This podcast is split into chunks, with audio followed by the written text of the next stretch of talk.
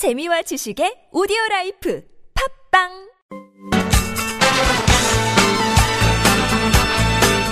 지금부터 펼쳐지는 10분간의 강의가 여러분과 자녀들의 행복 지수를 바꿀 수도 있습니다. 김정미의 라디오 특강. 안녕하세요. 라디오 특강 김정미입니다.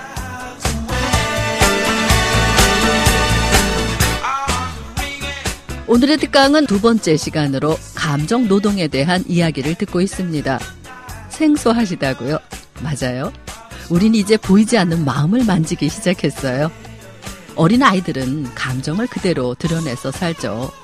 하지만 나이 들수록 우리는 이성적 인간이 되어야 한다는 믿음을 갖게 되면서 감정은 유아적이라고 무시하고 누르는 것 같지 않습니까? 그렇게 억압된 감정들이 어디로 갈까요? 무의식층에 차곡차곡 쌓였다가 어느 순간 압력 밥솥의 김처럼 무섭게 터져나오지 않을까요? 갈수록 서비스업이 많아지면서 진상 손님들이 늘어가는 건 뭘 말할까요? 그래서 준비했습니다. 감정 노동자들이 고객들로부터 받은 온갖 모욕과 비하감이 사람의 생명까지 위협한다면 어쩌죠? 자, 그럼 이제 자신을 감정 노동자라고 생각했다면 들어봐야겠죠? 김태흥이 말합니다. 감정 노동의 폭탄 돌리기를 멈추자. 바로 강연 시작하겠습니다. 어, 전자회사 사건 중에 유명한 사건이 하나 있어요. 개똥녀 사건이라고. 어, 어떤 사건이냐면 강남에 사시는 사모님이었는데 로봇 청소기를 사가신 거예요. 고객님께서 로봇 청소기를 사갔는데 전화가 왔어요. 이 사기꾼들아, 이거 문제를 처리해라라는 거예요. 그래서 무슨 일입니까, 고객님? 그랬더니 그 로봇 청소기가 개똥을 청소해가지고 예, 개똥이 막 브러쉬에 막 범벅이 되고 바닥에 막 그 뭐 개판이 됐을 거 아닙니까? 개똥 청소해 놔라라는 겁니다. 아, 고객님 그것은 기계의 문제가 아니라 고객의 과실이기 때문에 어쩌고저쩌고 했더니 이 사기꾼들아 너희들 광고할 때 뭐라 그랬어? 인공지능이라고 하지 않았어? 알아서 피해가고 알아서 청소하고 어? 그렇게 팜플렛에서 써 있다. 그럼 개똥이면 알아서 피해가야 될 거 아니냐? 아, 이제, 아, 인공지능에는 그런 뜻이 아니고요. 뭐, 어떻게 더 난리가 난 거예요. 너네들 아웃소스인 거 내가 알고 있어. 너네 회사 올해 말 연라, 연, 연말에 계약 만료되는데 내가 너네 회사 잘라버리겠어.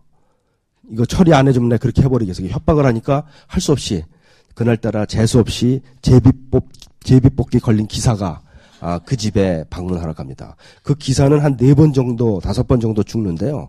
첫 번째 제비 뽑기에서 걸릴 때보다 첫 번째 죽었죠. 아, 고치러 가는 게 아니라 개똥 청소하러 가는 겁니다. 개똥 청소하러. 그래서 가서 개똥을 청소를 열심히 하는 동안 또 그 사모님께서 또 아주 인격 비하 발언. 이런 버러지 같은 인간들이 말이지 인공지능이라고 광고를 해가지고 우리 집안에 이렇게 개판을 만들어 놓고 막 그냥 그 한 시간 가까이 청소하는데 막 인격 비하의 발언. 얼마나 사람이 사실 몸으로 맞는 것보다 어, 가슴, 가슴으로 맞는 게 더 힘든 거거든요. 예. 그리고 이제 청소가 다 끝났어요. 고객님, 다 청소가 끝났습니다. 출장비를 좀 주셔야 되겠습니다. 출장비 회사마다 틀리지만 5천 원만 원씩 받잖아요. 그거 기사들이 갖는 게 아니고요. 회사에 입금합니다. 입금이 안 되면 자기 월급에서 깎여요. 그래서 못 받으면 자기 돈으로 다 집어넣습니다.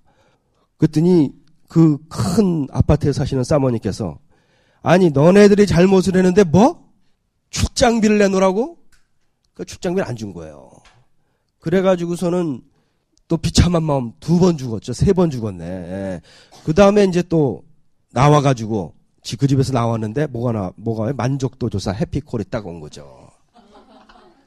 고객 만족 점수가 올빵점을 딱 준 거예요. 웃을 일이 아닙니다. 심각해요. 그리고 그 회사는 또 이 고객 만족도 점수가 낮으면 퇴근을 안 시켜요. 저녁 때 다시 고객 만족 교육을 CS 교육을 또 시킵니다. 그 인간의 마음의 비참함이라는 거는 어떻게 말을 해볼 수가 없는 거죠. 사실 그 회사에서 지속적인 자살, 자살 사건이 일어났습니다. 어느 정도 자살 사건이 일어났냐면은 지금 올해 어 4월 달에 네 번째 자살 사건이 일어났어요. 그 네 번째 자살하신 분의 전달 월급이 얼마였냐면 43만 원이었어요. 출장지 기사였는데 예. 이게 지금 대한민국의 맨 얼굴입니다. 이 감정 노동은요 이 문제하고 띄어서 생각할래 할 수가 없어요. 어. 그래서 이게 너무 심각해서 작년에 세 번째 자살했을 때 국회의 한명숙 은수미 의원실에서 그 회사를 대상으로 해서 우울증 조사를 한번 해봤습니다. 어, 기사분들 880명을 대상으로 우울증 조사를 했는데 그건 충격을 넘어서 아주 경악이에요.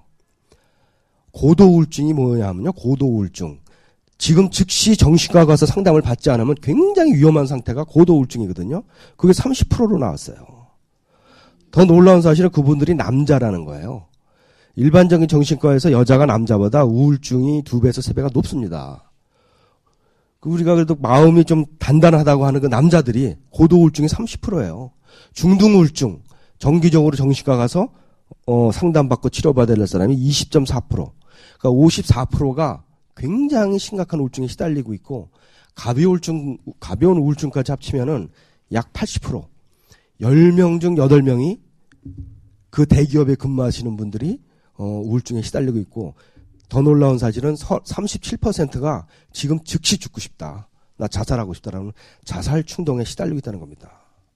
어떤 자료도 이거보다 심각한 자료가 없어요. 어, 대한민국은요, 굉장히 무서운 신이 있습니다. 기독교의 하나님, 불교의 부처님보다 더 무서운 신이 있는데요. 그게 바로 고객 만족 신입니다. 예, 고객 만족 신이 대한민국을 지배하고 있는데 어떻게 지배하고 있냐면요.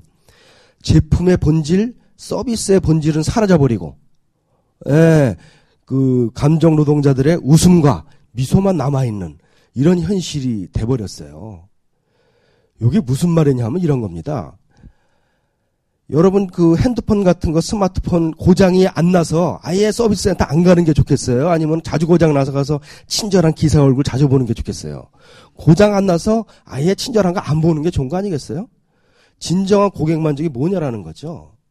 어, 미국의 그 스마트폰 회사 아주 유명한 모 아이라는 회사, 예, 최근에 신제품 내놨는데 난리가 났잖아요. 어, 보름 만에 막 4천만 대 나가고 우리나라에 지금 이틀 만에 다 매진되고 난리가 났었죠. 근데 그 회사를 만약에 우리나라 기준의 고객 만족 기준으로 점수를 매기면요. 꼴찌인 회사가 됩니다. 꼴찌. 왜? 그 회사는요, 고장나도 안 고쳐줘요. 리포폰이라고 해서 40몇만 원 내야 바꿔줍니다. 중고폰으로 바꿔줘요. 싫으면 말고 이래요. 예, 네, 그 회사 혹시 매장 가보셨나요? 전용 매장? 직원이 한 명도 없어요. 개미 새끼 한 마리 없고 저 CCTV 딱 누가 훔쳐가나 그만 보고 있어요. 와서 보든지 말든지. 우리나라 같으면은 에막 뛰어와서 아 예 고객님 이게 신제품이고 이게 뭐 어쩌고 저쩌고 막 귀에 따가리가 앉을 정도로 얘기하잖아요. 우리 회, 우리나라의 기준으로 따지면 그 회사는 고객 만족도 빵점인 회사인데 제품만 나오면 막줄 서고 매진하고 밤샌단 말이에요. 왜? 제품이 좋으니까. 뭐가 고객 만족이냐 우리가 다시 한번 생각해 볼 필요가 있어요. 제가 지방 강의를 많이 다니는데 지방에 그 굉장히 유명한 욕쟁이 할머니 칼국수 집이 하나 있습니다. 저 경상도에. 테레비에 나온 무슨 국밥 욕쟁이 할머니 집은 저 상대도 안 돼요. 욕의 욕의 강도가 예. 방송이니까 제가 옮길 수는 없고 예. 하여튼 간에 상상을 초월하는 욕을 하시는데 그 욕을 먹어가면서 어 김치 셀프 물 셀프 뭐 하면서 비 오는 날 막 저 우산 써 가면서 30분씩 줄 서서 그 칼국수를 먹으러 가요. 왜? 싸고 맛있으니까. 뭐가 고객 만족이냐라고 우리가 한번 생각을 해봐야 됩니다. 너무 백화점이나 뭐 이런 데 가가지고서는 친절한 거 좋아하지 마십시오. 제품의 본질에 집중을 해야 됩니다. 이 고객 만족 신이 우리나라에 어떻게까지 왔느냐? 바로 세월호 사건을 일으켰어요. 예, 세월호 사건은 간단하게 요약하자면 뭐 이런 거겠죠. 절대로 출항해서는 안 되는 배가 관피아의 부패에 의해서 출항을 했다. 그게 첫 번째 원인. 두 번째 원인은 바로 그것을 이용해 먹은 이단 유병원이의 탐욕. 예. 세 번째 원인은 그런데도 불구하고 어, 그런 사고가 났으면 국가 재난 시스템이 구했어야 되는데 해경을 비롯한 국가 재난 시스템의 완전 무결한 무능. 예, 이렇게 세 가지로 요약할 수가 있겠죠. 이건 이제 언론에 다 나온 얘기니까 뭐 나중에 재판이나 특검에서 밝혀지겠지만 저는 이 사건을 어, 바로 감정 노동의 시각 고객 만족의 시각에서 한번 보고자 합니다. 그 세월호의 선사인 청해진 해운이요. 놀랍게도 국토해양부 지금의 해양수산부에서 주는 최우수 고객 만족 회사 3년 연속 상을 받은 거 아닙니까? 여러분 해양여객의 고객 만족이 첫 번째가 무엇이겠습니까? 안전 아니겠어요? 안전? 그런데 그, 저, 고객 만족 리스트를 봤더니 안전에 대한 항목은 없고 전부 다 얼마나 잘 웃고 친절한가. 뭐, 뭐, 이름표는 잘 달고 있는가, 유니폼은 깨끗한가, information의 자료는 풍부한가, 화장실은 깨끗한가, 안내방송은 잘하는가, 이런 항목으로만 되어 있는 거예요. 본질은 사라져버리고, 예, 항공사에서 여승무원 스터디스를 뽑으면 6개월 동안 안전교육만 시킵니다. 어, 항공교육, 항공여행 또는 선박여행 안전이 최우선이거든요. 혹시 그 우리나라의 고객 만족은 이 서비스의 본질은 사라져버리고, 예, 이 웃음과 미소만 남아있는, 예, 이런 고객 만족으로 변질되어 있는 게 아닌가 이런 생각이 들고요. 그러다 보니까 이, 이 고, 감정 노동은 좋은 직장, 나쁜 직장 가리지 않아요. 어, 뭐 제가 광고 대행사에도 잠깐 했지만 흔히 생각하는 공무원 좋은 직장처럼 보이잖아요. 공무원도 심각한 감정 노동자입니다. 공무원 처음 합격하면은 대민 업무를 하게 되죠. 대민 업무. 뭐 여권을 만들던 뭐 세무서에 하던 뭐 어디 가든 대민 업무를 하게 되는데 대민 업무는 국민을 상대하는 일입니다. 자, 국민의 정의는 어떻게 될까요? 국민의 정의. 뭐 헌법적인 정의, 사회학적인 정의 여러 가지가 있겠지만 이 감정 노동에서의 국민의 정의는 이런 겁니다. 미친놈서부터 정상인까지가 다 정, 국민이고요. 에, 예, 정신병자부터 정상인까지가 다 국민이고요. 예. 정말 거지부터 부자까지가 다 국민이에요. 그 사람들 다 주민등록증 만들어야 되고 조폭도 해외 가려면 여권을 만들어야 돼요. 실제로 제가 그 공무원 교육 가서 강의했을 때 입사한 지 공무원, 공무원들은 이제 합격해서 배치된 걸 입사했다고 표현합니다. 입사한 지 3개월만 3개월 된 여성 공무원이 여권을 담당하시는 분이었는데 조폭한테 잘못 걸려가지고 어, 조폭이 와서 협박하고 막 책상 치고 죽여 살려 하는 바람에 임신 4개월이었는데 그날로 유산한 사례도 있어요. 예. 또 애를 넷난 분도 봤어요 제가요. 아기를 낳으면 출산 휴가가 나오잖아요. 이 감정 노동 대민 업무를 피할 길은 출산 휴가밖에 없었던 거예요. 어, 대단히 심각합니다. 은행?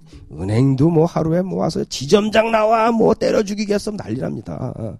증권회사, 증권회사 이 주식 떨어져 보세요. 뭐, 뭐, 대단합니다. 와서 폭행하고 뭐, 예. 그 미국에서 공부하고 온 그 펀드 매니저들 공포에 떨고 있습니다. 어. 교사? 교사도 심각합니다.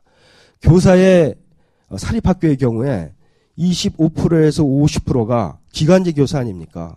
기간제 교사가 뭐 말이 좋아서 그렇지 비정규직이에요. 1년마다 계약 갱신하는 사람들. 이분들이 제일 무섭다는 김정은이가 얘네들 때문에 못 쳐들어온대죠. 중학교 2학년. 어. 중학교 2학년 담임을 이 기간제 교사들이 맡고 있는 거 아닙니까? 거기는 완전히 동물의 세계예요. 걔네들은 발달 심리에 보면은 전두엽이 잘 발달이 안 돼 있어가지고 얼굴만 사람이지 완전히 동물의 세계입니다. 중학교 2학년, 3학년은요. 예. 그거를 기간제 교사가 맡고 있으니 지금 기간제 교사 입장은 1년 후에 내 계약이 연장되느냐 안 돼. 이게 중요하지. 선생님으로서 사명이나 소명은 두 번째일 수밖에 없는 겁니다. 예, 감정 노동은 바로 이 고용의 문제와 어, 고객 만족의 문제를 같이 생각을 해야 됩니다. 김태흥의 감정 노동 이야기는 계속됩니다. 누군가를 상대하는 직업은 모두 감정 노동자겠죠? 남편과 아내, 부모와 자식도 사실 솔직한 감정을 드러내고 살지는 못하잖아요. 겉과 속이 다른 얼굴로 계속 살 때 우리의 표정은 딱딱해지고 가면을 쓴 것처럼 답답하지 않을까 싶습니다. 지금까지 저는 김정미였습니다. 여러분, 감정의 내면 아이를 꼭 안아주는 따뜻한 주말 되세요.